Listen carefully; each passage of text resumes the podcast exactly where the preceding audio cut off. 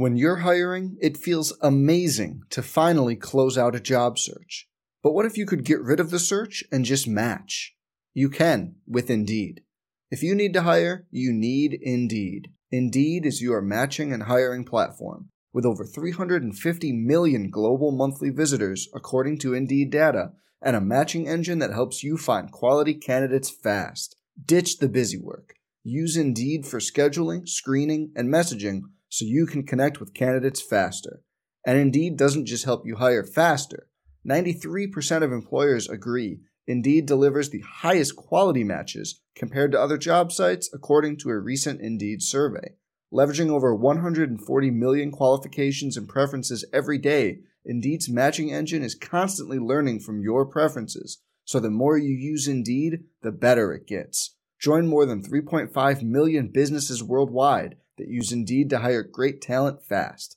And listeners of this show will get a $75 sponsored job credit to get your jobs more visibility at Indeed.com slash BlueWire. Just go to Indeed.com slash BlueWire right now and support our show by saying you heard about Indeed on this podcast. Indeed.com slash BlueWire. Terms and conditions apply. Need to hire? You need Indeed. Hey, it's Kaley Cuoco for Priceline. Ready to go to your happy place for a happy price? Well, why didn't you say so? Just download the Priceline app right now and save up to 60% on hotels. So, whether it's Cousin Kevin's Kazoo concert in Kansas City, go Kevin, or Becky's Bachelorette Bash in Bermuda, you never have to miss a trip ever again. So, download the Priceline app today. Your savings are waiting. Go to your happy place for a happy price.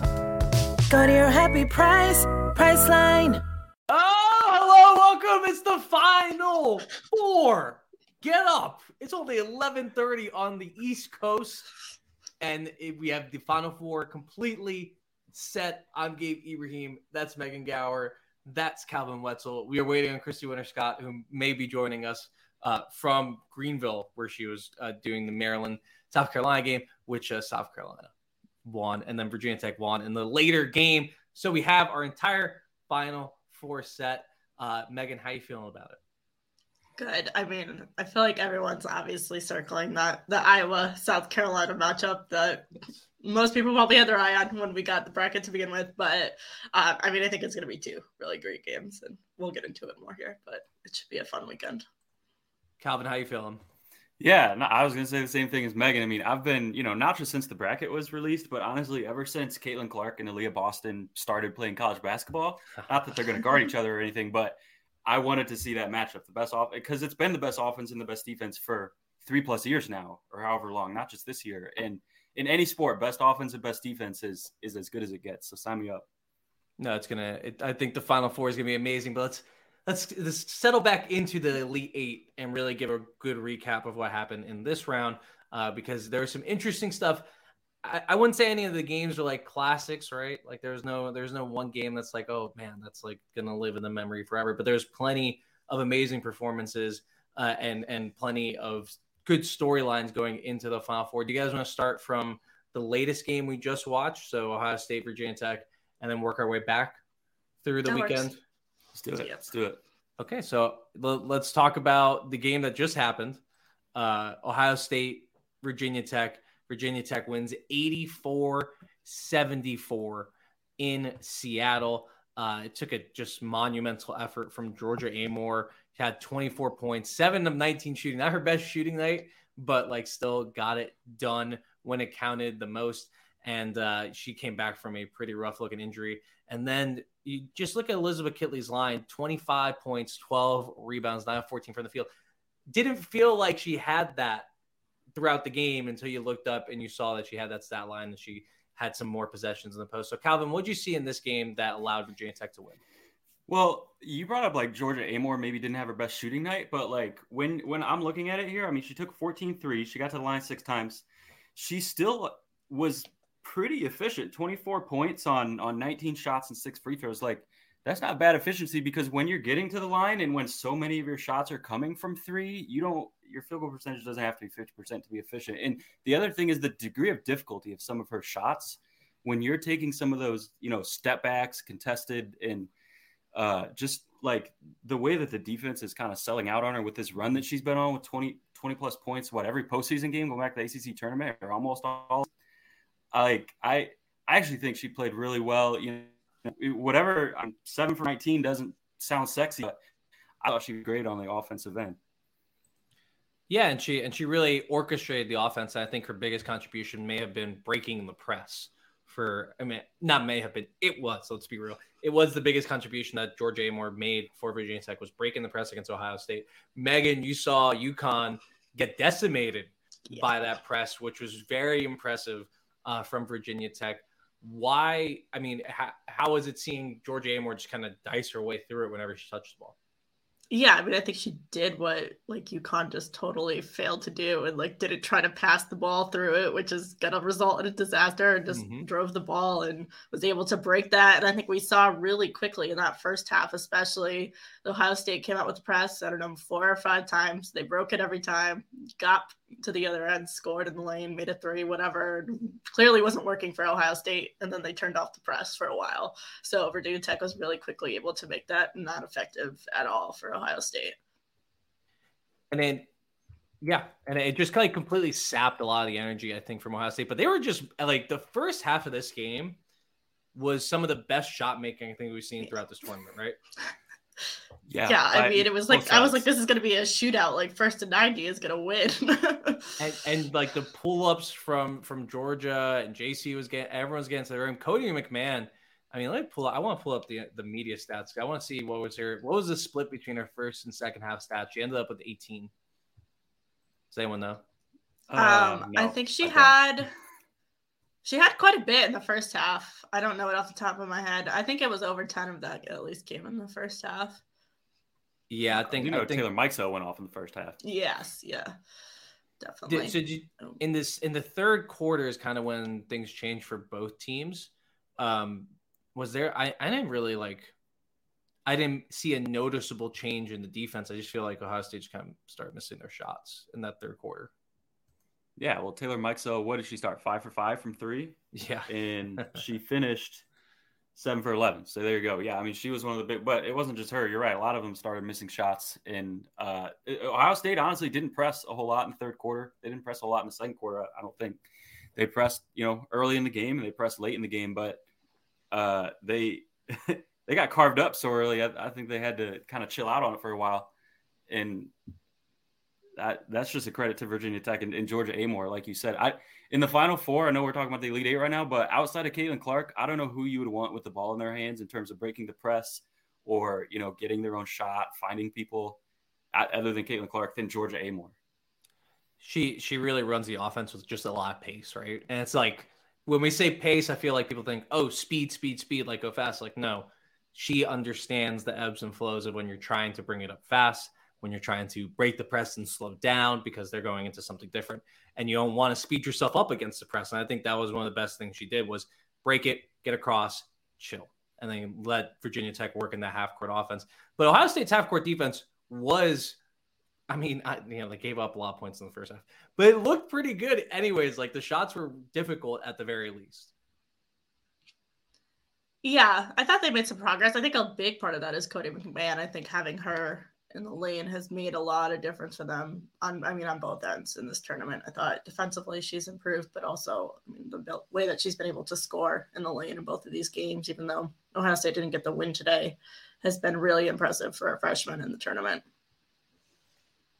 Yeah, she's been one of the best players in the tournament. As a, and mm-hmm. as and she's just I think she just kind of started to turn this corner, right? Like earlier in the season, I think um who said it? I think Ricky Harris actually said it to Holly Rowe at some point, and Holly related it to us that like it's been there's been a, a switch flipped since the middle of like that Big Ten schedule where she's not you know just running down the court full speed, not charging into people, and really taking care of the basketball, and that's why she was able to get into this this run that you know ultimately ends here in the Elite Eight for Ohio State. Um, but I think she she's shut out, and and this team's gonna be really good, and uh, well, we have 48 hours to find out if uh, Jacy Sheldon is coming back to Ohio State, and it seems like she might. Yeah, no, the thing about Cotie McMahon, I mean, you were talking about Georgia Amoore, her pace, and to me, she just seems always in control no matter how fast or slow she's going. And Cotie McMahon didn't really come into college with maybe having that level of control. She was she would go too fast for her own body sometimes, mm-hmm. but we've seen that the last couple months. The her her body and the strength and athleticism that she has, if she can be under control even at full speed at all times, like who's stopping her in the half court in transition? there's no one. I think that's kind of the the flip, that switch that you talk about is is just her being able to kind of be in control of the pace and the speed at which she's playing. Yeah. Definitely. And I think that's what Ohio State lacked for so much of the season was like a really a, a talent in the lane. And if they're going to add that next year with her having another year under her belt, they're going to be a lot better than they were this year, which is obviously already pretty good because they made it to the Elite Eight. Yeah. And the, I mean, the Big Ten should be changing depending on who or who yeah, does not. so hard to say right now. Yeah, no, we'll see what next year looks like next year. But Ohio State gonna be good next year, regardless of who else is in. Um, who else is doing whatever in the conference because they're just really, really talented. Do you, uh, Megan? Do you want to take a uh, what? What's the opposite of a victory lap uh, for for your Virginia Tech yeah yeah, I've uh, struggled this week with it. I did really well the first weekend and really struggled this weekend on the takes. I, I helped through. I was knew I knew we were gonna come through. I uh, no, I mean I, I, can't let Megan take the bullet alone on that one because I was uh, I picked against Virginia Tech a few times too, and uh, they proved me pretty wrong. So good for you, Kenny Brooks. Good for you. Yeah. Well, and they and they game plan just so well. They're so organized. I think it's just like it's they are the most organized team here and that's saying something because there's there's a lot of great teams that have played together for a long time. They are the team that organ is most organized and gets into their stuff. I do want to look at like what our bracket was. I forgot what we actually picked here. I think we picked UConn. Yeah. And we picked our bracket. We picked Tennessee. Bad. It's mm-hmm. yeah, it's not good. you know, yep. I watched like all of five minutes of men's basketball outside of the UConn men this year, and my men's bracket is like winning my work pool. My women's bracket is just that's how it works. That's how it works. Did you see Ken Pomeroy, who only covers men's, had terrible men's bracket, and he's winning his women's pool. So that's how March works. But you to know, be fair, my men's one is only winning because I have UConn winning it all. I, actually, same deal. I, am not a UConn fan like Megan, but I did have UConn in the Final Four, so that some, sometimes it works out. Uh, but hey, I, what I want to know, we can go back later and figure this out. If none of us had used any strikes, if we had just gone with all our original picks, would our bracket be better? Because I think it might have. Mm. Might have.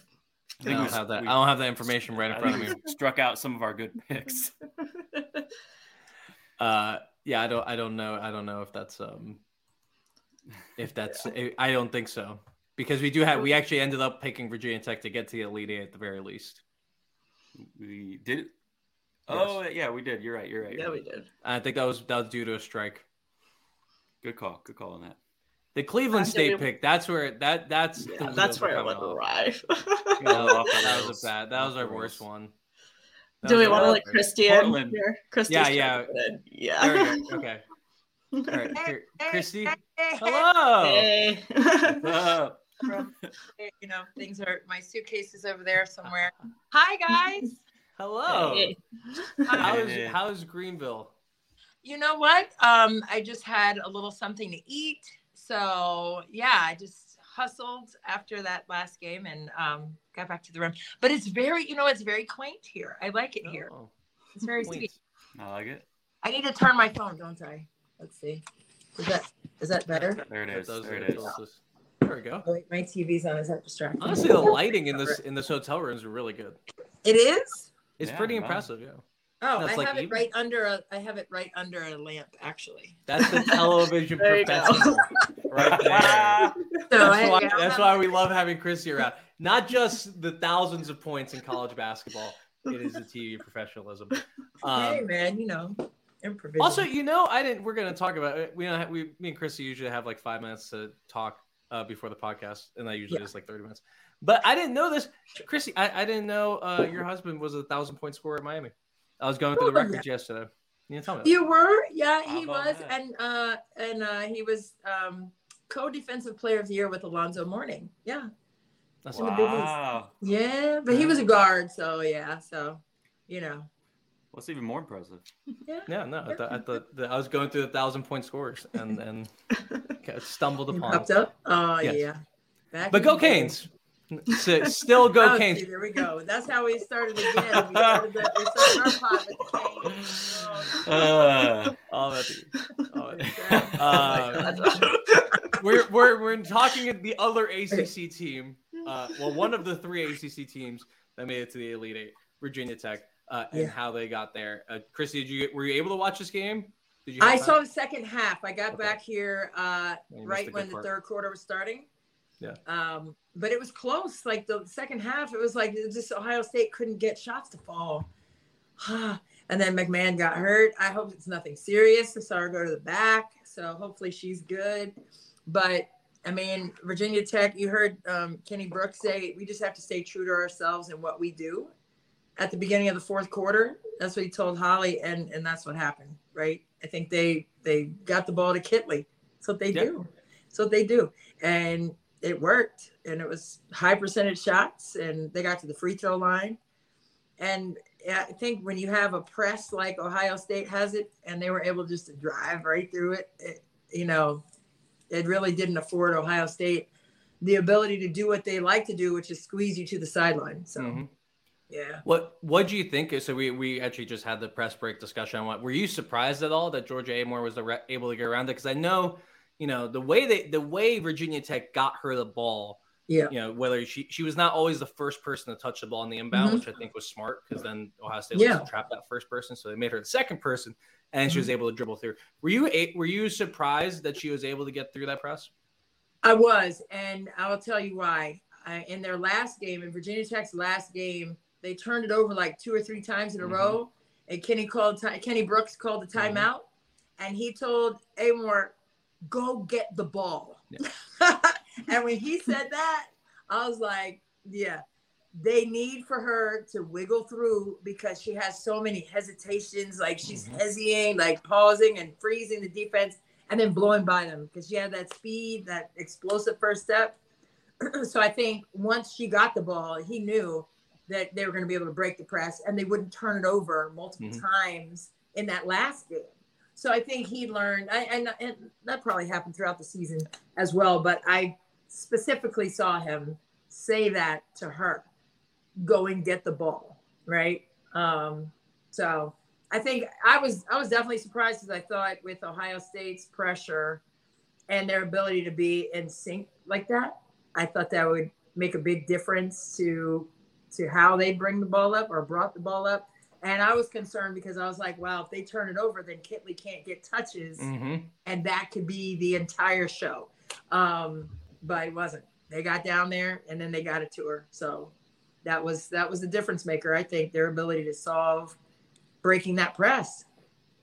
I, think it was a big it's a big credit to Ohio State that they were able to you know really be in this game Yeah. despite not being able to press because this team's identity is pressing and they were knocked Right. out of it and they were able to play good half court defense and, and make a ton of shots in that first half and that's what I was saying you, you missed the good part of the game when they're when both teams were just making any shot they wanted they're just I think it was from about wherever. four minutes into the game where someone missed a shot. yeah Wow. Either side. Yeah. Really? Taylor Yeah. Mikesell made her first five threes. so it was it was uh, the fireworks were flying in the first half, and then you know regression to the mean happened. Um, Yeah. Anything else on this game, Calvin or, or Megan? I feel like we covered it. Yeah. Sorry, sorry, Christy, you did miss the first. Oh, you, no. you missed the first half of us talking about this game as well. Oh, that's all good. I was trying to leave the group, you know, but Uh, I got here, so The- appreciate y'all. I was like, is the green is the Greenville Media Hotel bar popping? Um, you know what? It was um it was like a little restauranty um tapas kind of, you know, snackage going on. Uh, it wasn't too crowded, it wasn't too bad. You know, for a Monday night, I guess, you know, maybe on the weekends it was good, but you know, it was low key, low key vibes. Yeah, It was nice though. It was really nice though. Yeah. I th- at last year's um, Greensboro regional, I hung out with a bunch of Iowa people. I guess we'll all be hanging out with Iowa people when we go to Dallas. Although, uh, Yeah, Christy, are you coming? I, I, I will I, I will be in Dallas. Yay, Christy! Uh, so are you covering Iowa? For is that Big Ten Network? thing? Yep. So the deal was if uh, if any Big Ten team made it to the Final Four, then I would be the reporter reporting on it. So, you know, I have my pom poms out. I had all the different colors of pom poms. Like, somebody, somebody get there, please, so I can go. But yeah, but yeah, no, it'll be it'll be fun. It'll be fun. Well, let's uh let's talk about the game that you are currently at um as uh, uh, the Maryland South Carolina game, which I can't find on Statcast, which is why I'm stuttering because I was looking for it here. It's a long list of games that have happened in the NCAA tournament. Uh, the but South Carolina and uh, beats Maryland 86-75. Uh, Yeah. it was close at times. It was close for most of the first half, and then uh, South Carolina pu- pulled away. Uh, we've seen this movie before. Uh, on last week's show, I called it a crock potting. And Yeah, I did on Twitter, and, and people perfect. seem to like it. And you know, it, I it does. It, it is like a pressure cooker. You know, there's eventually it's build like up the, the- pressure, the fouls, The frog until thing. cooked. The whatever What? that thing is. The fro- what's the frog thing in the boiling water or whatever? Oh, It's, uh, What? Out of you the frying pot. I No, out of the frying pot talking into the about? Like the like when the frog in the boiling water, uh, like or but like not the water doesn't start boiling and then it gets boiling and doesn't realize it. You've never heard this thing? Nope. I don't know what it's from. All right, No. Almost all of us. Forget that. Wait a Anyone from on Calvin's neck of the woods that wants to uh, wants to help them I, we're gonna look this up later. I swear it's a thing. No, I- but that's a big whiff on my part. Mid, Anyway, Midwest anyway. folks. We're gonna go with help crock have potting. Out. Crock Crock potting is potting better. Crock potting. That's the hashtag. Hashtag crockpot. Hashtag the- crock pot. A Cox crockpot. Cox crockpot. and, and, it, and it really was that, you know, just eventually Maryland had to succumb to the foul trouble, the missed shots, the offensive rebounds, everything that kind of goes in South Carolina's favor uh, just because of the way they play, because they're such a good basketball team. Um, Yeah. Not surprised, but I think it was a good showing by Maryland. Christy, what do you see being down there? Well, you know, Maryland came out of the gates like swinging, right? I think Mm-hmm. they were up six after the first quarter, but then foul trouble crept up on them, and you know they had three starters down with two fouls.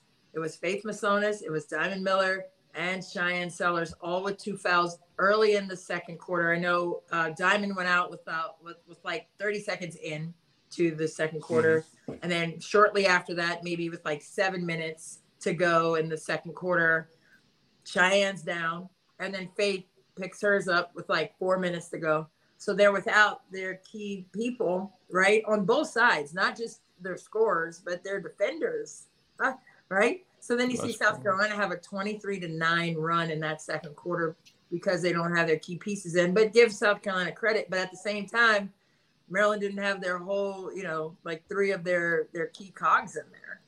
Well- and they were- they had good momentum after that first quarter, leading by six. They were plugging away, and then the, you know, kind of lost their lost their cushion and momentum there. I so I I was I I too thought it was a bad thing to not have Shyanne Sellers and Diamond Miller on the floor, but they could have been out there. They like only had two fouls, and I know I know Calvin at the very least agrees with me. Like I understand you gotta you gotta hold back the player because you can't get you, you three fouls in the first half is bad. But I thought Yeah. letting South Carolina go on that run, kind of, it, it, you know, obviously it's the first half, but that that run really took the wind out of Maryland's sails. It- Can I get someone to agree with me, Megan, Calvin? No, Yeah, with- no, I'm I kind you, of I'm agree because like once South Carolina goes on that run to come back from it, it's really hard to come back against them.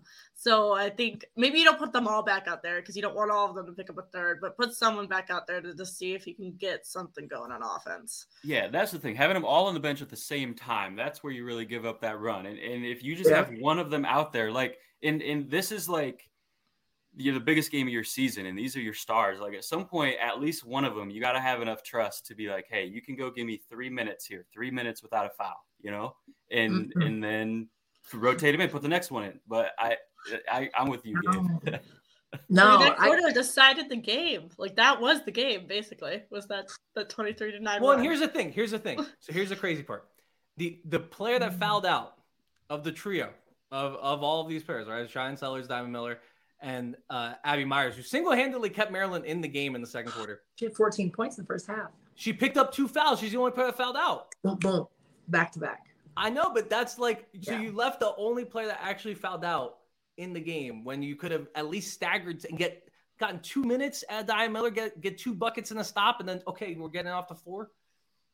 Uh, no, let me tell you something. I'm gonna tell you why. I'm gonna I'm gonna no no no wait. Where are y'all? No, Other way, other way. no, Yeah. and no. Okay, listen, and this is why. Okay, and and Gabe, you're coaching now, so don't play with me, Gabe. Listen, okay, I'm trying to help you. All right, all right. When I was coaching, okay, in a big game, big game, um, one of our key players, um, she had two fouls. And one of our key inside six four, and it wasn't Bree, so just take Yeah. that off the table as, as we say it. Bree doesn't get Um, foul trouble. It was not Bree. Um, that time in particular. But anyway, it was a post player for us. We needed her in the game. She was doing great. Picked up that second foul. And I, you know, it's in the first half. And I'm like, nope, come on over. Come on over and have a seat because nope. And then they went on this little run. We still had a lead. We were up by 12 or something. You know what I mean? But it, it, you know, that goes away quickly when you don't get stops. Okay. Which is what happened with Maryland. So that happened and she's looking at me with the knee shake.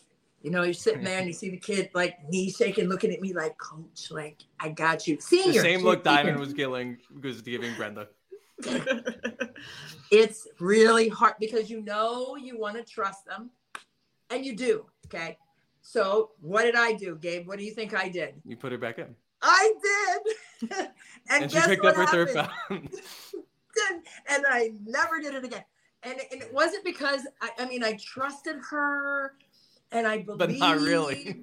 But I did because if I didn't, I wouldn't have put her. I I, try, I I wouldn't have put her in. I put her back on the floor, dude. And this is what happened. She gets over. Um, she's six four, right? The kid gets in front of her on a rebound, and she didn't like make contact into my kid. Mhm. My kid was taller than this kid in front of her. She got the ball like Wow. this over her head. Tweet. I was like, no, three fouls. And that cost her, let me tell you what it cost her, and and and then us. It cost her her aggression in the third quarter, right? Because it was right before halftime. She picked up her third foul, and it was random. And it wasn't like she was trying to block a shot.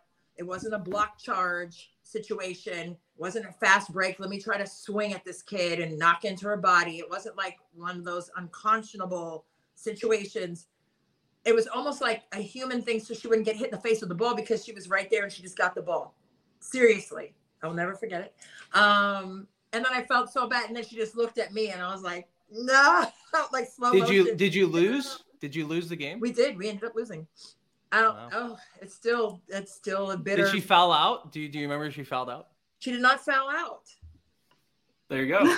but but we lost.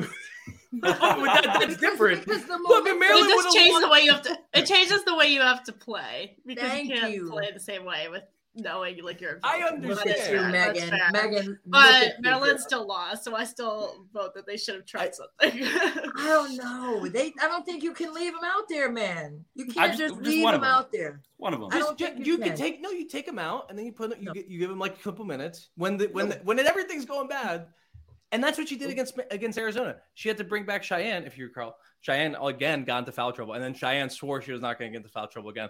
Shyanne was wrong. Um, she you can't control it though, and the and the game. You watched the game, yes? Yeah. Did you see how physical that game was? it was very physical. and and not in a in a negative way. I mean, officials are officials; they're human beings. I thought that the way the game was being played today, I mean, any other day, maybe I would have put them in, but the way that game was being played, man, they were all over the floor.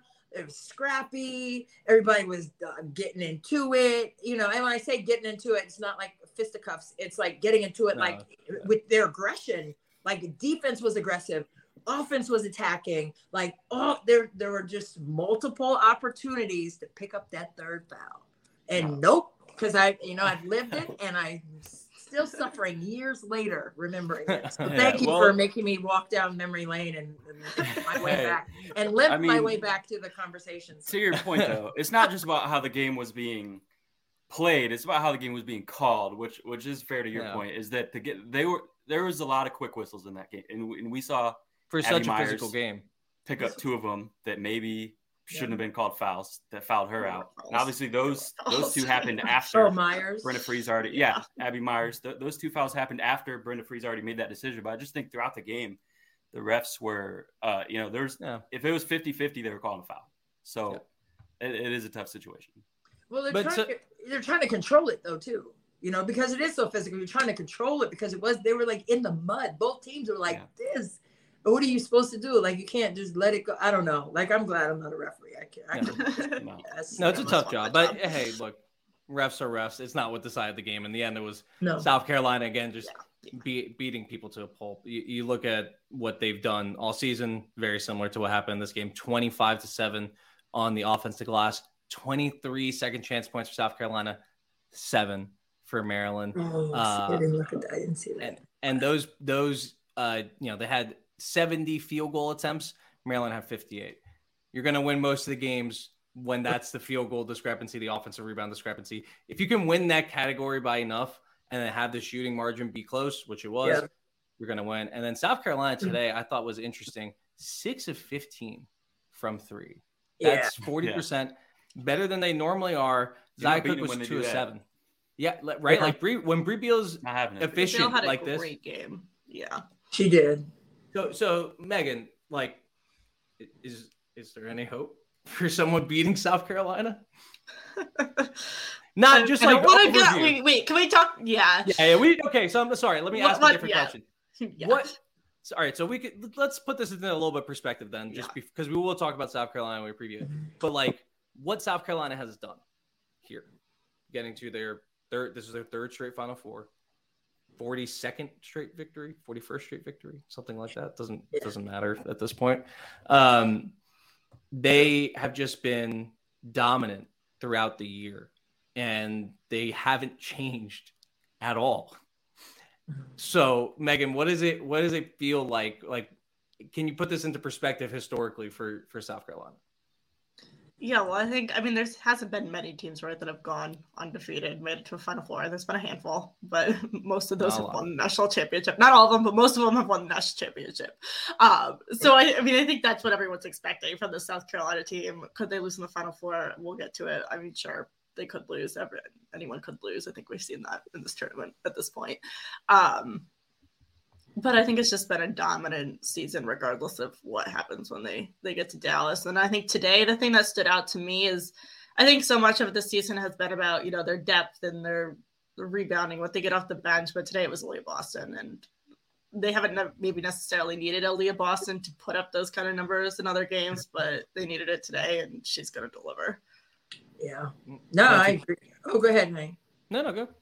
No, I was just gonna say I don't think the ball left her chin area. Like she never brought the ball down. She was like boom, boom. I mean, she was doing, and it wasn't like she was doing a euro, but she cleared her space in the post from the chin up every move. Like she was never here with the ball, ever. Okay, she never exposed basketball to the defenders who were all around her. Okay, she had the ball here, and it was here and up, here, here. Let me move. Excuse me, and Mhm. put it up. I'm like, wow, like her technique was so just perfect.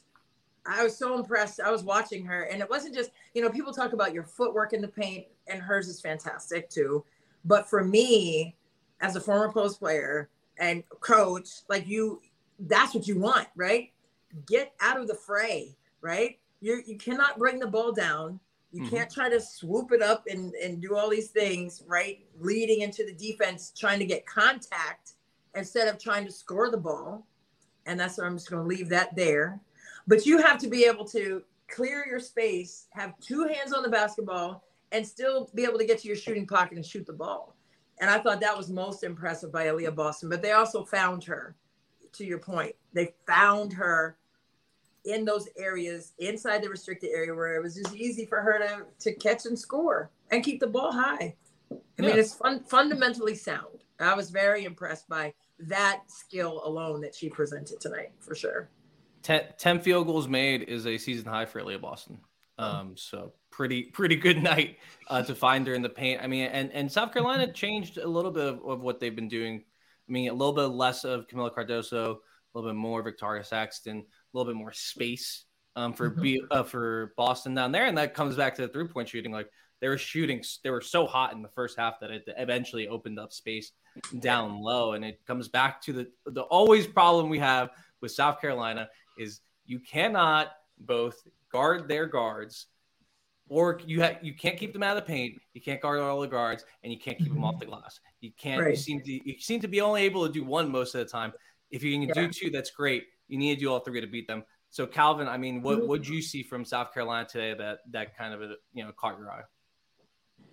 Yeah, well, I mean, a lot of what Christy was talking about uh, with Leah Boston, that's important in particular. I think in this matchup, when you saw Maryland, especially when they got into foul trouble, have a lot of lineups on the court where their tallest player was six foot, six one. Mm-hmm. So Boston is going to have a huge height advantage that she often does, but not always against certain mm-hmm. matchups. So, so her being able to do that and also do that, you see so many bigs who do that and then end up picking up that offensive foul when they have a smaller player on them because that yeah. player's head is like at their elbow, right? But right. Aliyah Boston's under control. She doesn't do that. So I thought that was great. Obviously, the shooting that you talked about, no one's beaten South Carolina when they shoot 40% from three. That was like, we don't see that very often from them. That's icing on the cake if you get that from them. And then you talked about the offensive rebounding. Like, even by their standards, they rebounded well over half of their own missed shots. Like, even by their standards, that's incredible tonight to get 57% of those. And uh, we talked about this in our group chat a little bit, Kate, but that whole crockpot thing, the whole wearing you down, mm-hmm. body blow theory, whatever, like that plays into that because a lot of the things that you have to do against South Carolina to beat them require a ton of effort. And the first thing to go when you start to get worn out and people are in foul trouble, so so other people are having to play mm-hmm. more minutes, it is all of that stuff that requires pure effort because you're so exhausted. And in the second half, I, I told you, Gabe, we, we started to see Maryland mm-hmm. miss box outs, and you can't miss box out. You, are going to give up offensive rebounds even if you do box out, but you have to try. You have to be box out. And as soon as you start to have those mental lapses, it's over. It's uh, like you're cooked. Mm-hmm. And, and that's what I saw from South Carolina tonight. Just beating them into submission, like you said, for 40 minutes and getting to that point. All right, we'll get back to South Carolina. I do want to. We we should move on because there's there's a lot of basketball to talk about, uh, and we we do have to get to the Miami Hurricanes, guys. Uh, it's still it's still on the docket. Uh, we can skip their Elite Eight game. We don't have to talk about that. Yeah. We don't have to talk about okay. their Elite Eight game. We can just go back to this. no highlights. no highlights. I'm good. Thanks. Yeah. The the we got uh what do we oh yeah i do have my highlights. I should have put them in. Okay i don't have them in. Good. Oh darn. The game had highlights?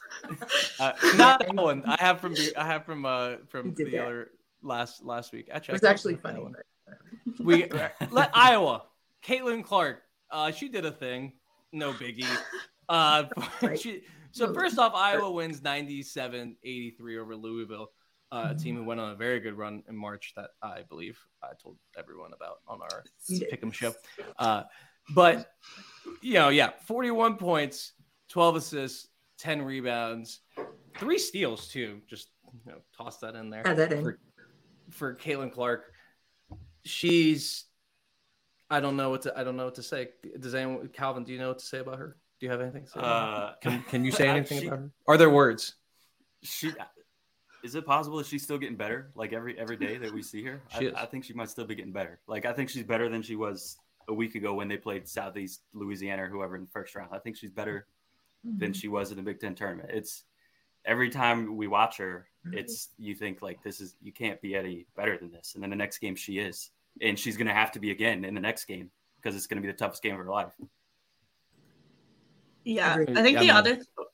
Oh, go ahead. Oh no, go ahead, babies. Okay.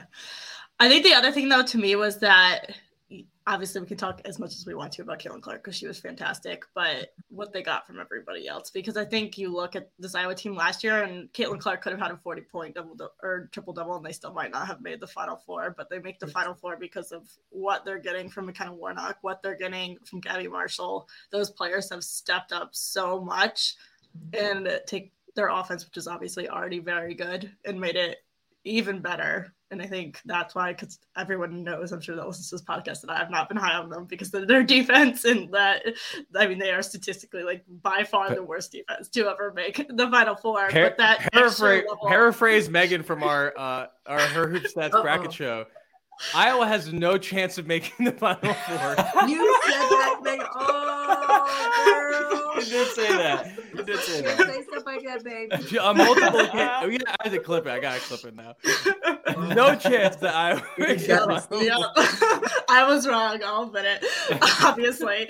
Um, but I think that's the difference, though, right? It's like the the step what they've got from everybody else because you they still don't get there with just Clark and just Czinano being the people to score. They needed that extra level of contribution, and that's what's made this team so much better. I think in the Big Ten tournament, in the NCAA tournament so far, Mhm. at times during the regular season, but I think really in the postseason, and we've started to see it consistently, and that's why they're on this other level. Yeah, I mean, I agree. I think you know. I, well, let me say what I agree with before I get you know blasted on Zag on Twitter. Look, I agree with the fact that Caitlin Clark has improved every second of every day. And for the people who are saying I'm some kind of like homer um, because I am rooting on some generational player that is uh, blasted on the scene for the third year in a row, averaging 27 a game. Go ahead somewhere with that, okay? Because first of all, I'm gonna We're go totally and not address it. homers on this podcast. First, Never. we are not. Listen, Okay. yeah, listen, I'm a crock pot this thought. Listen, listen, because I'm trying to tell you. Look, Caitlin Clark is different. And when she was going bananas in that last game for a 40 point triple double, okay, and stay with me here, put a pin in that, all right? A 40 point triple double. Okay. So no one else is doing that who's playing right now. Who else is doing that today? collegiately. Who else is getting, um, you know, her sixth triple double in in one season, her eleventh for her career? Stop it, okay? Leave me alone. I am a fan of the game. I don't care if someone else uh, on another team was doing that. I'd be saying the same thing. So stop it. And I am not a homer. I, I'll tell you what I'm a homer for. Great players, team players, selfless players. All right. So if if that's what I am a homer for, then book that. Okay. Book that. That's me. I don't care. And I don't care who it is. If you play great basketball, if you are a selfless player, I mean, what does she have? 12 assists? Stop it. Okay. She's diming off. And the, the reason why they they won and advanced to the elite eight is because her shot wasn't falling and she had what 90% or 98% of the team's offense in the fourth quarter alone. And most of that was assisting her teammates because her shot wasn't falling. So here we are thinking that, oh my gosh, uh, you're talking about her having this 40 point triple double. Why aren't you talking about it? That's what I need to know. Why aren't you talking about the the just the different level player that she is? Why aren't you talking about it? I mean, what am I supposed to do? See it and not talk about it? Stop it, okay? And the haters need to go ahead. I always say consider the source, but that made me angry because I'm like, I'm not homering for a team or a specific player. I'm homering for great play on the court, team play Yeah. and it's it's wonderful to watch. And I don't care who's doing it, any level, any gender. I'm gonna root for that every time, times know, 10. 10 times out of 10, I'm doing it. So, you know, if you have something to say to me, you know, at me, and um, and I'll, Her I'll at, at the new at the At the new ad, yeah. What's at the what's the new ad. one? There's I a have new a one. new at. Crucial, Is it yeah, up there? Did the new Is see it the one on the screen? It is my the new on screen. at Christy All right. 51 W Scott. Let me know, okay? Because I'll clear it up real quick. And if you know me, if you know me really well, you know that I will clear it up very quickly and concisely. So don't play with me on that, okay? I Sweet love the Christy. game, and I am un- unapologetically in love with the game of basketball. Period. Yeah, Right? And I don't care If you don't like. Caitlin Clark, you don't have to Period. continue to think this podcast. That's fine. Period. Uh, Yeah, but I think bye-bye. yeah, I, I do like what Megan said because I think what Gabby Marshall has done in, in the past like couple weeks has been just crucial for this team. And I think it really Remember the, the the turning point, honestly, was that Maryland game where they get blown out at Mm-hmm. Maryland, and it's largely because you know Maryland was able to just completely get all over Caitlin Clark, and her teammates couldn't punish the Terps in return. They were Mhm. open and they didn't make their open shots. Now they're making shots that are not just open, like they are within the flow of the offense. So like you're saying, that vision, that unselfishness that Caitlin Clark has to make always the right play Yeah. and continue moving the ball in their offense has just been Mm-hmm. really good. I mean, this this is not a team that runs uh, a lot of complicated sets. Their more complicated stuff is honestly on the defensive end. Like that's where right. Lisa Bluder has her complicated sets is on the defense end. Because on offense, it's just, hey, uh, Caitlin, uh, bring the ball up and someone get open and someone shoot. And if, and sometimes it's just Caitlin, can you toss the ball like you're a sidearm pitcher into Monika Czinano's just like right into her hands, right underneath the basket. No And, dribbles. and and it works. I mean, I just think they are they're playing on a different level from where they were this season, and it's it's happening right at the right time um, for for Iowa. I do. Well, let's talk about Louisville though, because I think Louisville deserves a lot of credit for what they did uh, in this tournament. Um, you know, they I, I wasn't shocked by any of it because, like I said, Louisville's a pretty good team, coached by a pretty good coach. Uh, and Hailey Van Lith is a player that who raises her Yeah. game to that level. I mean, you got to you you you've had experiences with both these players, Christy, Caitlin, Mhm. and and Hailey. What do you think of Hailey's uh, game and and just her being in Seattle and like having all of those like blowing kisses to the fans and all that? Man, listen, I had I had um Louisville last year, all four rounds, right? Just saw them all the way through to the final 4 Mhm. last year. So I got to know them. You know, I know they're different, you know, personnel wise this year with um, three of their players in the WNBA. But with Hailey Van Lith, like she's one of those different kind of kids. And she doesn't care. Like, I mean, when I say she doesn't care, she doesn't care like I don't care what you think of her. Because I don't care what you think of me. I'm gonna let you know about what I think before you try to tell me about myself. Um, stay with me on that. But I think for her, I think she is she is so incredibly confident with the work that she puts into her game and her skill set that nobody can say anything to her about who she is, right? And I co-sign that. I applaud that too because nobody should be able to do that. You know yourself the best, so stop playing with her. I think with with Hailey Van Lith with a different um, you know personnel group, okay, around her. Uh, they started out the season in the top ten, right? And then they just had some ebbs and flows, some inconsistencies throughout the season, but were able to get to the Elite Eight. And it was on her shoulders because she willed that team mentally and physically to play the way that she wanted the game played, Yeah. right? And she commands that of her teammates. And it's a great thing. She's a fantastic leader. She's an energy giver, right? I think towards the end of that game, the Elite Eight game, I think she was, you know, she was drawing contact, right? And getting herself to the free throw line and clapping it up. Like, but she still had that fight. Like, that's that juice. Like, you need to have players who are energy givers, who have that fire in the belly, the no quit mentality. Because then if I'm her teammate, I'm like, let me try harder with what I do well. Well, and they have a lot. They have a lot of those players down in Louisville, right? Like they, They. Olivia Cochran's that way, Mykasa Robinson's that way, and that's Yes. why that team has been so good. Yeah. Um, I, I, I'm just, I'm, I'm very happy for uh, what they built there, and it's gonna be weird without Mykasa Mm. Robinson around, but I know. team coming back for them is really good too. Like, I mean- I mean, Calvin, uh, Louisville's sticking around. I think, right? It's fairly safe to say in the AC, in, in Yeah, the ACC for probably ever.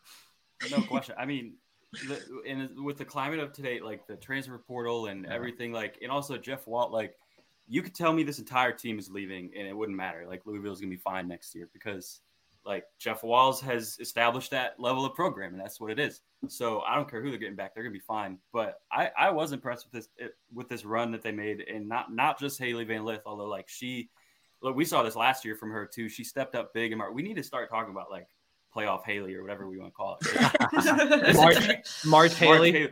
This is Yeah. two years in a row that she Really? stepped up huge in March, huge. Yeah. But like you said, Mykasa Robinson, Olivia Cochran was huge in that last game, even though Yeah. they lost against Iowa. What- I, I don't have it in 20 front of me. points. 14 or 20 points. And how many rebounds? Do you have it? 14, Yeah, she got 15 rebounds? 14, 14, 14 rebounds, rebounds, three of them 20 and 14. Yeah. Oh, wow. Uh, I mean, they got contributions from a lot of places. So, uh, as you know, I picked them out in the first round. They only won by two, so I don't feel like I was that far off. But they definitely proved me wrong, as we talked about Virginia Tech did. A lot of people proved me wrong this March. What, which is what it's all about. I love it. It is. Basketball teams that have close games against Drake end up doing well in the NCAA tournament. Shouts to the Miami men. Shouts to the Miami men.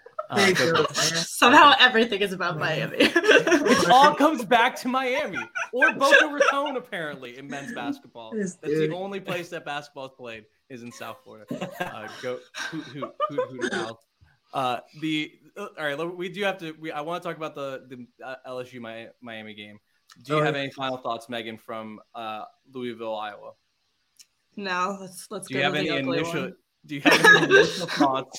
Do you have any initial thoughts on LSU fifty four, Miami forty two? Let's see. I, like that Miami South Carolina game in last year's tournament was ugly. This was uglier. I think that This pretty was- much sums it up. It, it, ugly game.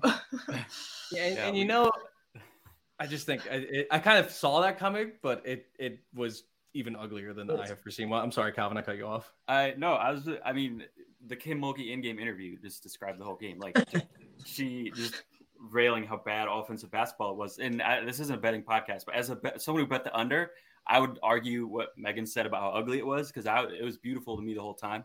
But it was I cashed in the first quarter. it, was like it that bet was uh, anyway.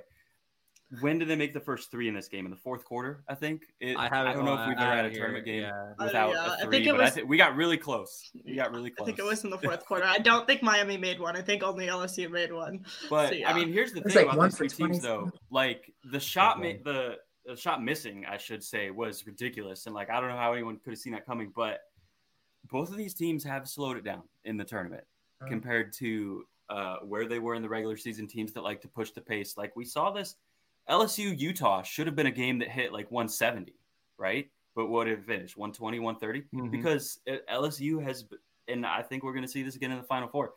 They've sort of turned into more of a half court team, and they're sort of trying to play this, you know, like grind it out, probably not 54 42 type of style, but they're not trying to beat people 90 to 80 anymore. So, yeah, I'm with you. I did sort of see a little bit of an ugly game coming. No one, I don't think, thought it was going to be this ridiculous, but um, I got I got a question for you, Christy. Actually, on that, I mean, so, so Calvin, as Calvin said, like the pace is slowing down for LSU. Do we think do, is in March? Does the game just slow down a little bit? I feel like when you when it gets tighter, when the stakes get so high, just most a lot of teams are going to slow it down more because you're a everyone's trying to get back on defense, which doesn't always happen in the regular season. Right. Um, and and B, you're trying to be a little bit more deliberate with the basketball um, for whatever reason. If you want to be like LSU, who wants to rely on their defense, or if you want to be like Miami, who wants to. I'm not sure why we tried to slow that game down. I don't think we did. I, I'm not sure what Miami uh, tried to do in that game. None of it worked. But regardless, does the game slow down in March by itself? I don't think so. And I don't think you should, right? And I, that's no shade to Miami or anyone else who, who thinks it's a great idea. I, I and you know, for me, I don't think that playing carefully, like you know, without trying to make mistakes and the intentionality of protecting the basketball and not to say okay you can't you know make good passes and and think about what you're doing i'm not saying that but you can't be overly cautious in March. Like if you're playing like rambunctiously all season and you get to March, like we don't want to lose. You're gonna lose. Okay. You gotta play your style, your pace, the way you've played to get you to this point, or you're gonna have problems. All right. You're gonna change if you try to slow things down, you're gonna change the rhythm of of what has brought you success. And who wants that? Who wants to go out there and feel differently? in a must win game. I don't. I have bad nerves. I need everything to be the way it always is. The routine is the same. It feels this this play, the timing of this play, the screen is coming right now. Like we're going in motion with what we're doing, what we have been doing, because that's what's brought us wins and success. That we're at our best then. So no, I, I don't think it's wise to to slow down what you're doing or to be cautious. I know my high school coach, we were um, 28 and 0. I think, Gabe, I've told this story a thousand times probably on the podcast, but we were 28 and 0. We were in this back and forth game in the state championship game. And at halftime, she came in. We had six seniors. We were all pressure filled. And she came in and she said, You guys are playing not to lose instead of playing to win. And all of us looked around like, Oh my God, that's we are. And, and we were. We were playing so safe. And because we didn't want to lose, because before the coaches came in, all of us were saying, we can't lose this game. Oh my God, we're seniors. Like, we got to win this game. And it was like we were stressing ourselves out to the point of like not playing the way that we played all year that got us to that point. And we were on this tightrope of like, oh my God, what if we lose? So if I say pink elephant in the room, thinking of pink elephant, right? If we're saying, talking about losing, you're going to lose. So you have to focus on winning. We ended up winning by two and it was dramatic, but it was like, we had to if we didn't have that that that checkpoint that recalibration at halftime who knows we would have been 28 and 1 lord have mercy i'm glad we weren't anyway but it was it was very stressful but i think it's all about a mentality it's all about a toughness and that's why i always said that as a coach like you can run a 100 plays but it's how you do things and it's why you're doing things so if you play a certain way, a certain pace with a certain certain mentality and a certain competitiveness, then you have to bring that to the table every time. And that's your challenge, right? That's your challenge to be your best. Mm-hmm. You have to be consistent. And that's just not consistent in putting the ball in the basket. Okay. That's consistent in the way you think about how you're competing. And it's a major, major deal, especially in postseason. No. And you have to rewire your brain and not play safe and just freaking go for it. That's what it. I mean, that's what it's all about. And I you have to be say- tougher. You got to be tougher. My, Miami had 18 turnovers, so I'm not sure they were being too careful uh, because they're not a team that turns the ball over that often. I, I think LSU deserves a ton of credit, right? Like L- LSU's guards were all over Miami. Miami's guards. I think I said that mm-hmm. maybe to you, Calvin, before the game. I was like, Miami's guards might have a bad time because the, those guards for LSU were something else. I mean, and, and on both ends, right? Alexis Morris has 21 points, um, and Miami has one player that scores over 10. Sophomore Jasmyne Roberts, so 22 points. That's good on the uh, on the old resume going into next year. Um, but just like really great defense from LSU, very bad offense all around. Um, but still, it was a it was a game that happened. It was Miami's first Elite Eight game in their school's history. Uh, Megan, did, did you want to uh, you know rail against this game at all Yeah, against its existence? Yeah, no. I mean, it was ugly, but it is what it is. It's a no, game that I mean, yeah, it's a game that. That.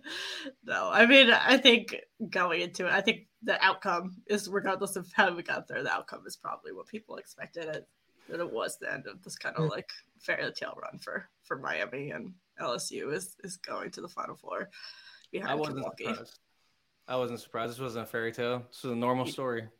This is this is ain't nothing for the Canes. No, great great run by the Canes. Um, I do want to take it back though very quickly to Sweet 16. I don't think we have time to talk all about Sweet 16.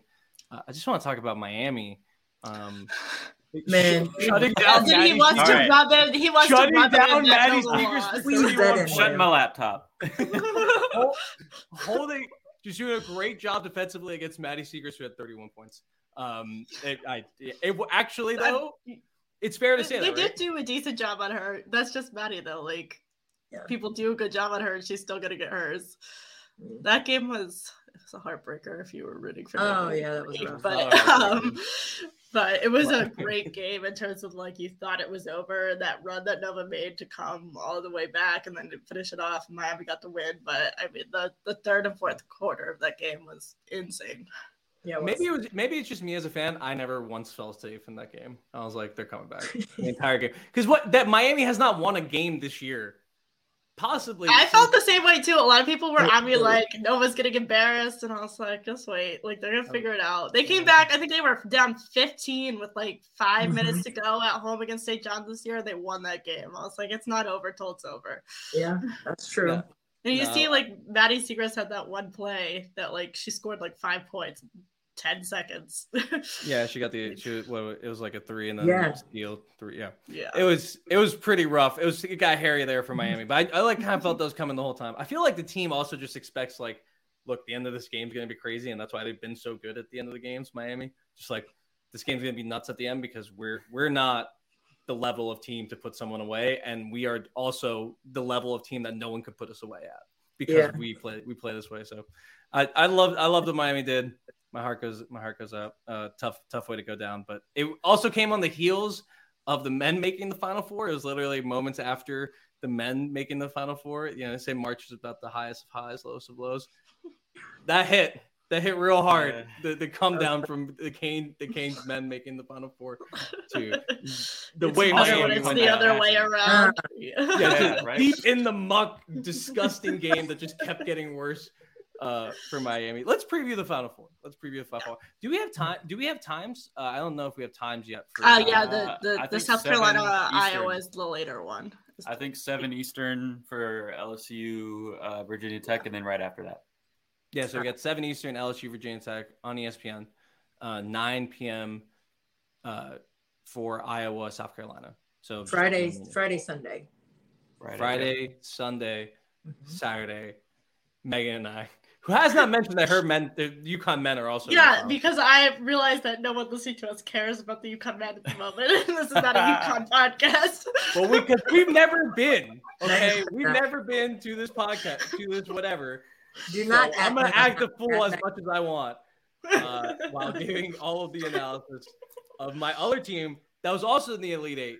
Megan, did your schools, did your both your schools program make the Elite Eight? The, the Yeah, well, you can talk to me when your school wins. Wait, wait, hold on, hold on, national. I just wanna I just in a was was there? Are Gabe and I going to survive this weekend in Dallas together? Swing We will see.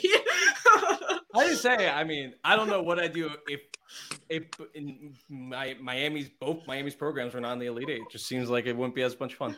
I Uh, wouldn't know what to do if it was, you know, my men's team's first time in the Final Four, not our sixth. Wonder, wonder We what at- that's like. yeah, how's Illinois State doing, buddy? Uh, all right, let's let's preview the games. Let's preview the games. We'll start. Um, we'll start with the big one. Let's just start with Iowa, and South Carolina. Times be damned. Uh, there's a lot of questions going into this game. The primary one, though, I think, is going to come in um, Iowa's transition offense. Can they get out in transition? Hmm. Can South Carolina, who likes to send at least two players to the offensive glass, can they stop the break with three players? Megan, I feel like you've thought about this game. Like as soon as you saw like how Iowa's playing, you're like, I have to come up with some stuff for Iowa in the final four. What what have you thought about for this game? Yeah, well, I think the question or the, thought that I have a, a lot of my Twitter mentions is that like South Carolina can't score enough to beat Iowa. Well, I think they debunked that today because they just scored 86 points, so we can ignore that point because it's irrelevant. Um, but yeah, I think my concern for Iowa this I'm going to start with why I'm concerned for Iowa, and then I'll talk about what Iowa's doing well. But my concerns for Iowa are one that South Carolina has Brea Beal, and she's probably the best on-ball defender in the country, and that's uh, apparently Gabe disagrees with that. One of the best on-ball defenders in the country, and uh, that's going to be make Caitlin Clark's job a lot harder than it is on a normal night. My other concern for them is, despite how good this run has been, they haven't really for- faced anyone that's as dominant in the post as South Carolina is, and I think we've seen them struggle with defense in the lane. I mean, you saw Olivia Cochran put up 20 and 14 on them in that Elite Eight game. Mhm. Cochran's really good. Aliyah Boston and Kamilla Cardoso are a lot better. So I think that's going to be really challenging for them. I agree with the second point you made. I think the first point actually, I, Brea Beal, she was kind of a target today for for uh, for Maryland. I thought I thought they saw Brea Beal, they saw Aliyah Boston in drop coverage, and they said we can attack this, and they did attack it a couple of times. So I actually think they you can't look for you're not going to guard Caitlin Clark with one person. Um, that's just to be a fool's errand. They, I just don't know if South Carolina is the type of team that's gonna you know switch their defense and maybe they do end up guarding that maybe they do end up guarding clark with one person That becomes Well, are you sending different bodies at her? Like, do you send Fletcher at her? Do you send Cooke at her, who are awesome defenders? Beal being one of those three great defenders. But Calvin, like, what do you do? You, am I wrong for saying that Brea Beal was attacked today? And what do you think about that defensive matchup? I did see her get attacked some today. I I think her whole body of work and her career is enough. Like I'm I'm really still fascinated for this Great matchup. But no one can no one can guard Caitlin Clark one on one. But if anyone can come close, it's Brea Beal. I I do like what you said though about South Carolina not switching up what they're going to do because I think a lot of teams that play Iowa have to get weird and have to try something different because like we're not going to beat Iowa unless we think outside the box. And we saw like when Maryland blasted them, they threw all those junk defenses at them, right? Yeah. But South Carolina doesn't have to get weird and do junk and whatever be who they are in this game, like you said. And on both ends, and and on the other end too, we talked about uh, me, Megan, and Gabe on our last podcast about how the one thing that Iowa has actually become fairly good at on the defensive end over the last couple years is rebounding.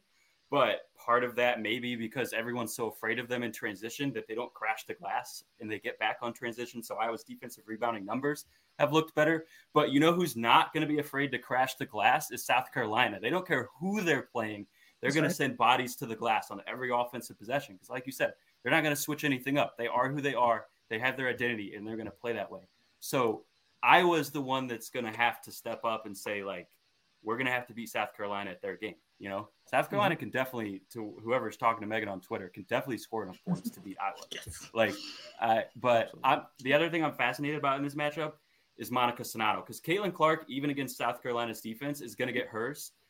I don't know if Monika Czinano is going to get hers though, because against all of those post defenders, Monika Czinano is not a player like Mackenzie Holmes who gets the ball, surveys, makes post moves. She's a player who gets deep position, never dribbles, and finishes. But is she going to get that deep position against South Carolina? I don't know. And if you're like a Mackenzie Holmes, sometimes you don't need that position, but I think Monika does. So I don't know if we see Monika have a big game in this game. And I don't know if Caitlin Clark is going to be enough, even if she drops 40 to win this on her own. But she might. She's the one player who could beat South Carolina on her own, but I'm not sure if it's going to be enough. What, what do you think of that, Christy? Well, you know what? I think with the with the depth that South Carolina has, especially on the interior, and the size, um, I, you saw that become an issue tonight for Maryland. Uh, you know, with them getting the second chance points, the big differential, what you say was 23 to 7 um, for second chance points. I mean, that could be a factor if Monika Czinano gets in foul trouble. And we've seen Monika Czinano get in some foul trouble. And after that, Hannah Stuelke, who I love, is a freshman, right? Um, but she is a fabulous player. And I love everything about what she does but she's different than Monika Czinano inside, right? I mean, she Absolutely. has terrific hands. Clark is going to put the ball right in your hands. Like all you do is catch a shoot. That's not what I'm worried about. It's the experience factor in fifth year player Monika Czinano. And and you know, you can't really equate for that, right? Like you can't you can't really compare that. So I'm not saying she's worse because she's younger. I'm like, she's younger okay yeah uh, and and the experience of these moments right playing the postseason uh, winning uh, titles back-to-back titles like Stuelke has one title Czinano has a couple of them you know what i mean there's there's something to that mentally that that is different um, the urgency of a fifth year player it could be your last game ever mm-hmm you know, with a freshman having hundreds of games ahead of you. And and that's that's no knock on Iowa or on the two people individually. I'm just stating a full fact. And those of you who know know. Okay. Yeah. Um, I mean, Czinano is, is a better player than Stuelke. We can say right. I mean, but she's she has more experience. She's, she's got four years on her. I mean, come on. That's all. I'm, that's and that's all I'm saying. And in four years, Stuelke Stuelke may be better as a fifth year. Yeah. You know what I mean? So let's just so, be honest. And and because of all the things that she's going to develop in her game, we just don't know that yet. But I can see that being a possibility. So for me, the depth on the interior is going to be an issue if mm-hmm. Czinano gets in some foul trouble, because then you have lack of experience coming in behind her in the post, and South Carolina is going to put two bigs inside. Mm-hmm. And boy, you better box out. Like you can't miss that. Okay. And the way that Iowa likes to run, you might not get, you know, the opportunity to do that right? Because of the way South Carolina gets on the offensive glass, Gabe, like you said. So I think it's going to be really interesting to watch the dynamic of what South Carolina does on their offensive board work. I think it's going to be um, equally as intriguing to see how Monika Czinano stays disciplined on the defensive end and offense too. If she's crowded, she can't bump into people. You know what I mean? Like she can't. Like she has to maintain discipline on both sides in the paint. Like they need yeah. her. They need her to be in there, right? And Clark needs her, right? Because they're on yeah. the string. Those two are like directly on a string. And Clark's soccer skills, I heard her telling Holly Rowe, you know, it's because of the way she played soccer, is the way, you know, how she finds the angles to pass and how she's just so shifty and just gets here and there and just dimes people off. I love it. And don't sense. at me about it too, because it's pretty basketball. So stop playing. That that makes a lot of sense actually. The way she sees the floor and like kind of leads her team, yes. like leads leads the players into the passes.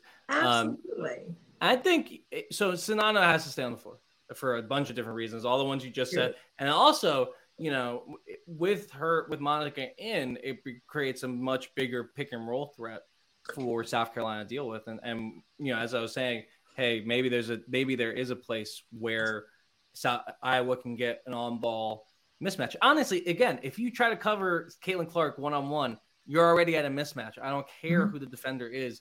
Like she's just too good and too smart and too fast at making her decisions to be covered one on one. So if you have Czinano in there setting the pick and rolling hard to the basket, which is one of the things she does best, that mm-hmm. involves a lot more of the defense rather than someone else who the defense may not be as worried about catching the ball and finishing at the rim. And then that kind of comes into a, a, concern I have for South Carolina.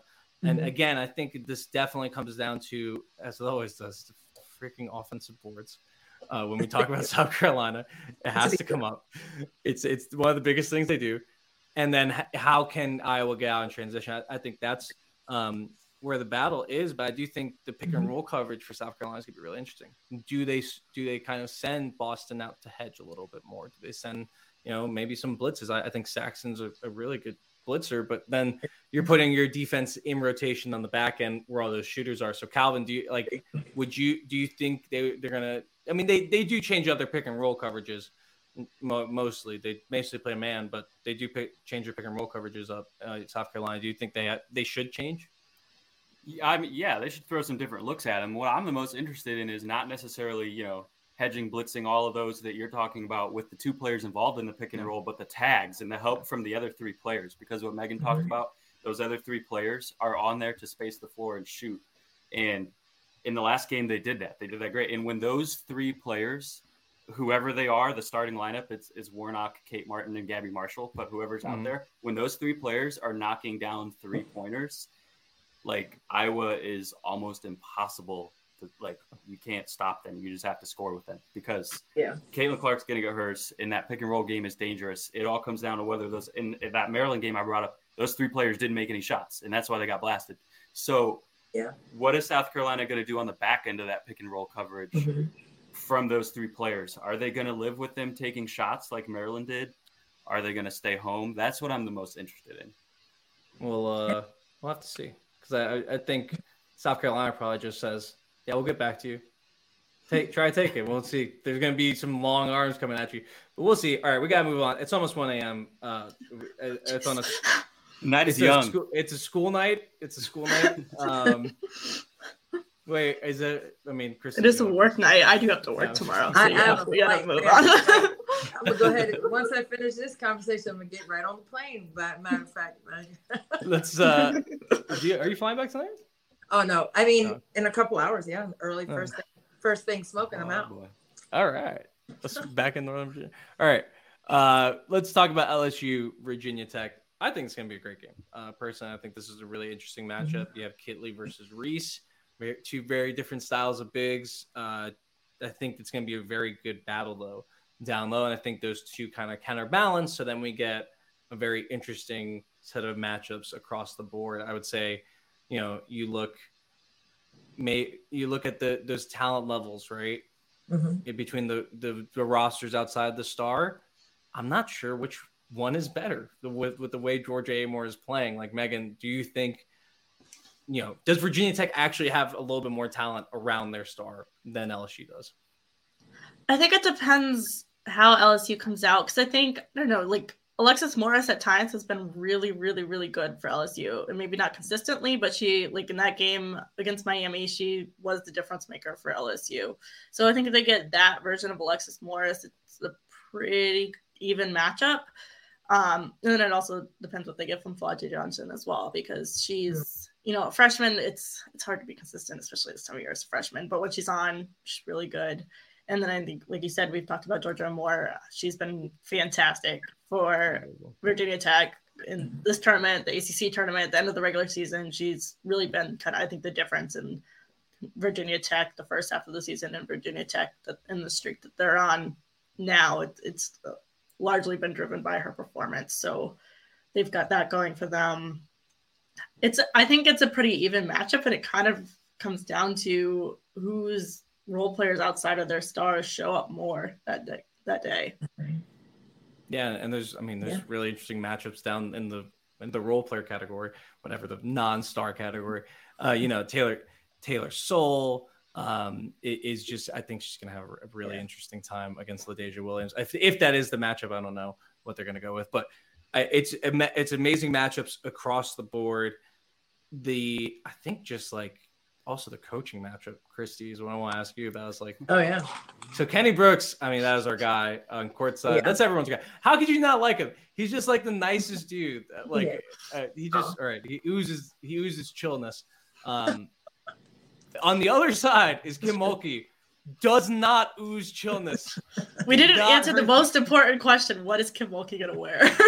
I don't know. I don't know. I don't know, man. Uh, and Emily said she looked like Yzma in the one with the flowers. Yzma from uh Hey again at at her. how many how many Disney at, characters has she been? She's been Cruella de Vil. Cruella de Vil. Yeah. she's been checking off all the boxes. Yeah. But this co- this coaching matchup is fascinating because I would say, I mean, Kenny Brooks right now, if I need someone to draw up a game plan and have his team execute, I'm probably going to Kenny Kenny Brooks. No shade to anybody else. But then we have Kim Mulkey on the other side, who's won national championships, to national championships. I just feel like Kenny Brooks has more options with this Virginia Tech team than LSU does with their team. Do you think that like is that something that matters as much as that coach has won a national championship and this team has has really kind of steamrolled uh, a lot of the competition? I mean, I, I think so. I mean, I think that makes a difference when you can. I mean, you don't ever want to overcoach, but at the same time, you want to have some tricks in the bag that you mm-hmm. can go to when you, you know, after a timeout, you want to be able to set up something that you haven't shown, right? Mm-hmm. Um, but you've practiced it, but you haven't shown it, and they can't, they haven't scouted it, and it works let me tell you something. I told you, Gabe, about that one time playing. Yeah. did that, and we got the and one on it, and then my point guard looked over like, "So it worked." I saw I saw Kenny do that at the ACC tournament. They drew yes. a play, and it yes. worked. And he immediately went to his assistant coach and like gave her biggest high five ever. Exactly. So, so I, I that feeling seems intoxicating. Kenny Brooks. He keeps calling plays that are really awesome and we haven't seen all year. And exactly. this team just executes them. Exactly. And but, and I think that's what that's that's going to give them an edge, right? Because it's hard to prepare, obviously, if you haven't seen something, mm-hmm. but you've practiced it. And you have to give Kenny Brooks credit for, you know, having his team have reps and they're ready so that in game like that, hey, remember Tuesday, and we went through all these ATOs. That third one we did, this is what it is. Look, boom, boom, you go here, you go there, boom, boom, boom. And they go out there and they score on it. Come on now. There's nothing better. I, you know, there's nothing better when it translates from the whiteboard to the court and you get a bucket. And the and one, the one I was telling you, Gabe, listen, I almost lost my mind. I was so excited. But we had never shown that play, you know? And not only and did that, we score, we got the and one and made the free throw. Hey, and so look, I, I don't know. There's there's a lot to be said about execution, but there's also a lot to be said about organization of thoughts and reps on ATOs and and etc. Yeah. And he and he always and Kenny this season said multiple times, this is the smartest team he's ever had. That they're actually coming to him with play ideas that they ran in the past, like that you know mm-hmm. Virginia Tech ran three years ago. Beat uh, them. Beat yeah, them. and and and they and they really help him uh, in that Mm-hmm. in that area of terms of getting them ready to play. That's and I think it's it is a huge um, lift because when you look at LSU, obviously a great team, but that's not what I just said about Virginia Tech doesn't necessarily apply to LSU in terms of being able to execute those offensive game plans.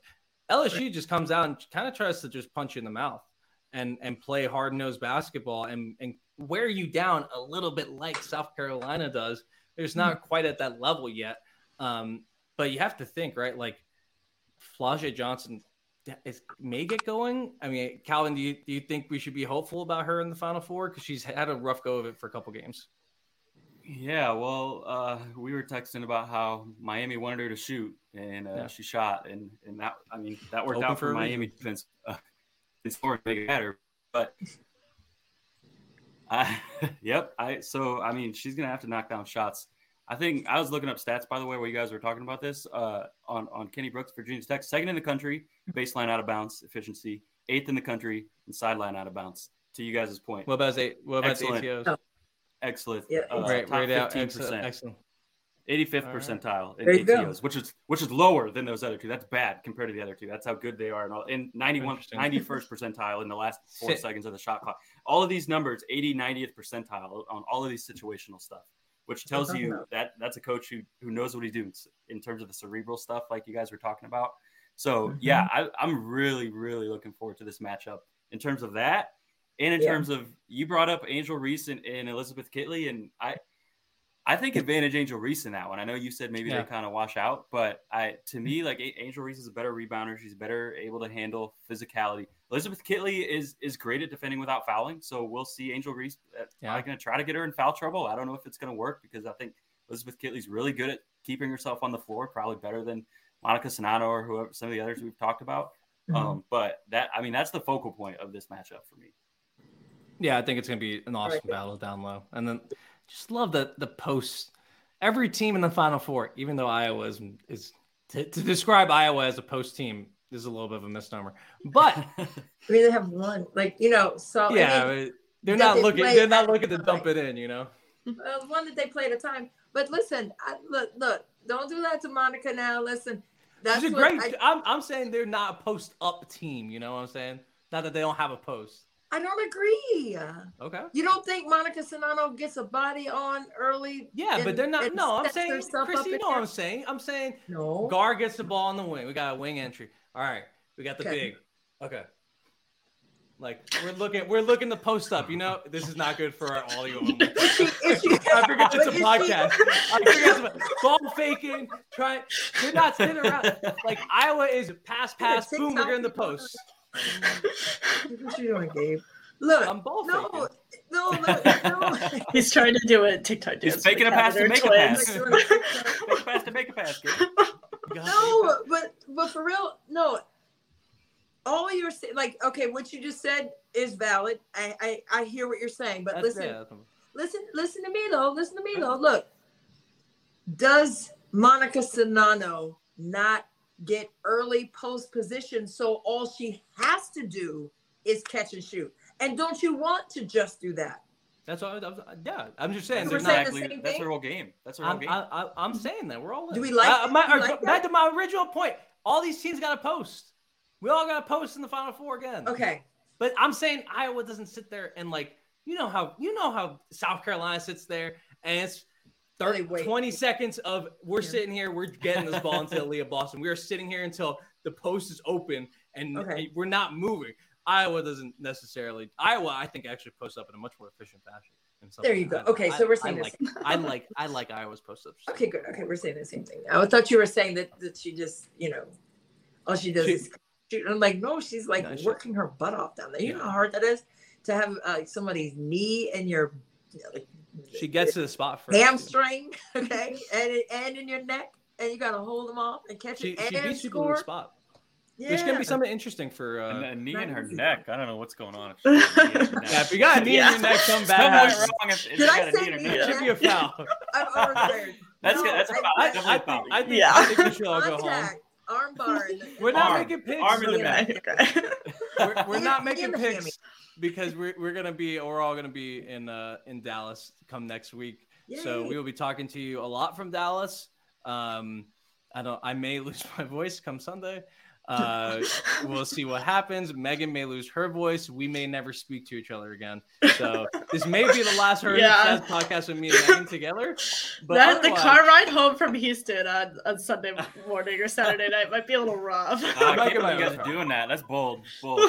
I might. I might get my own car. I'm not We'll doing see. that with y'all. So you're on your own on that Houston thing. But anyways, we we love that everyone got to hang out. Sorry we didn't get to live your comments. Whoever pointed out, Mike Mike Swinhart pointed out uh, D2 and D3 championships will be played at the Final Four on Saturday for the people mm-hmm. whose men's basketball team didn't make the other Final Four. I'd suggest going to that one because that seems awesome. Yeah. Hey, shout out Ashland, by the way, in the D2 championship. Best shooting team I've mm-hmm. ever seen at any level. They're first in the country in two point mm-hmm. percentage, three point percentage, everything down across the board. I watched them play in the Final Four.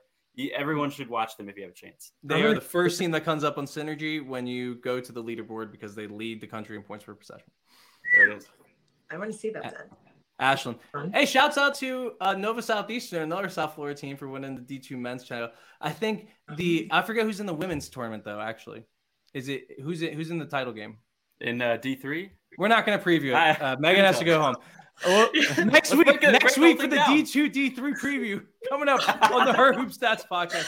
I'm It's Gabe. all of them. That's Megan. That's Christy. That's Calvin. We'll see you soon. Good night.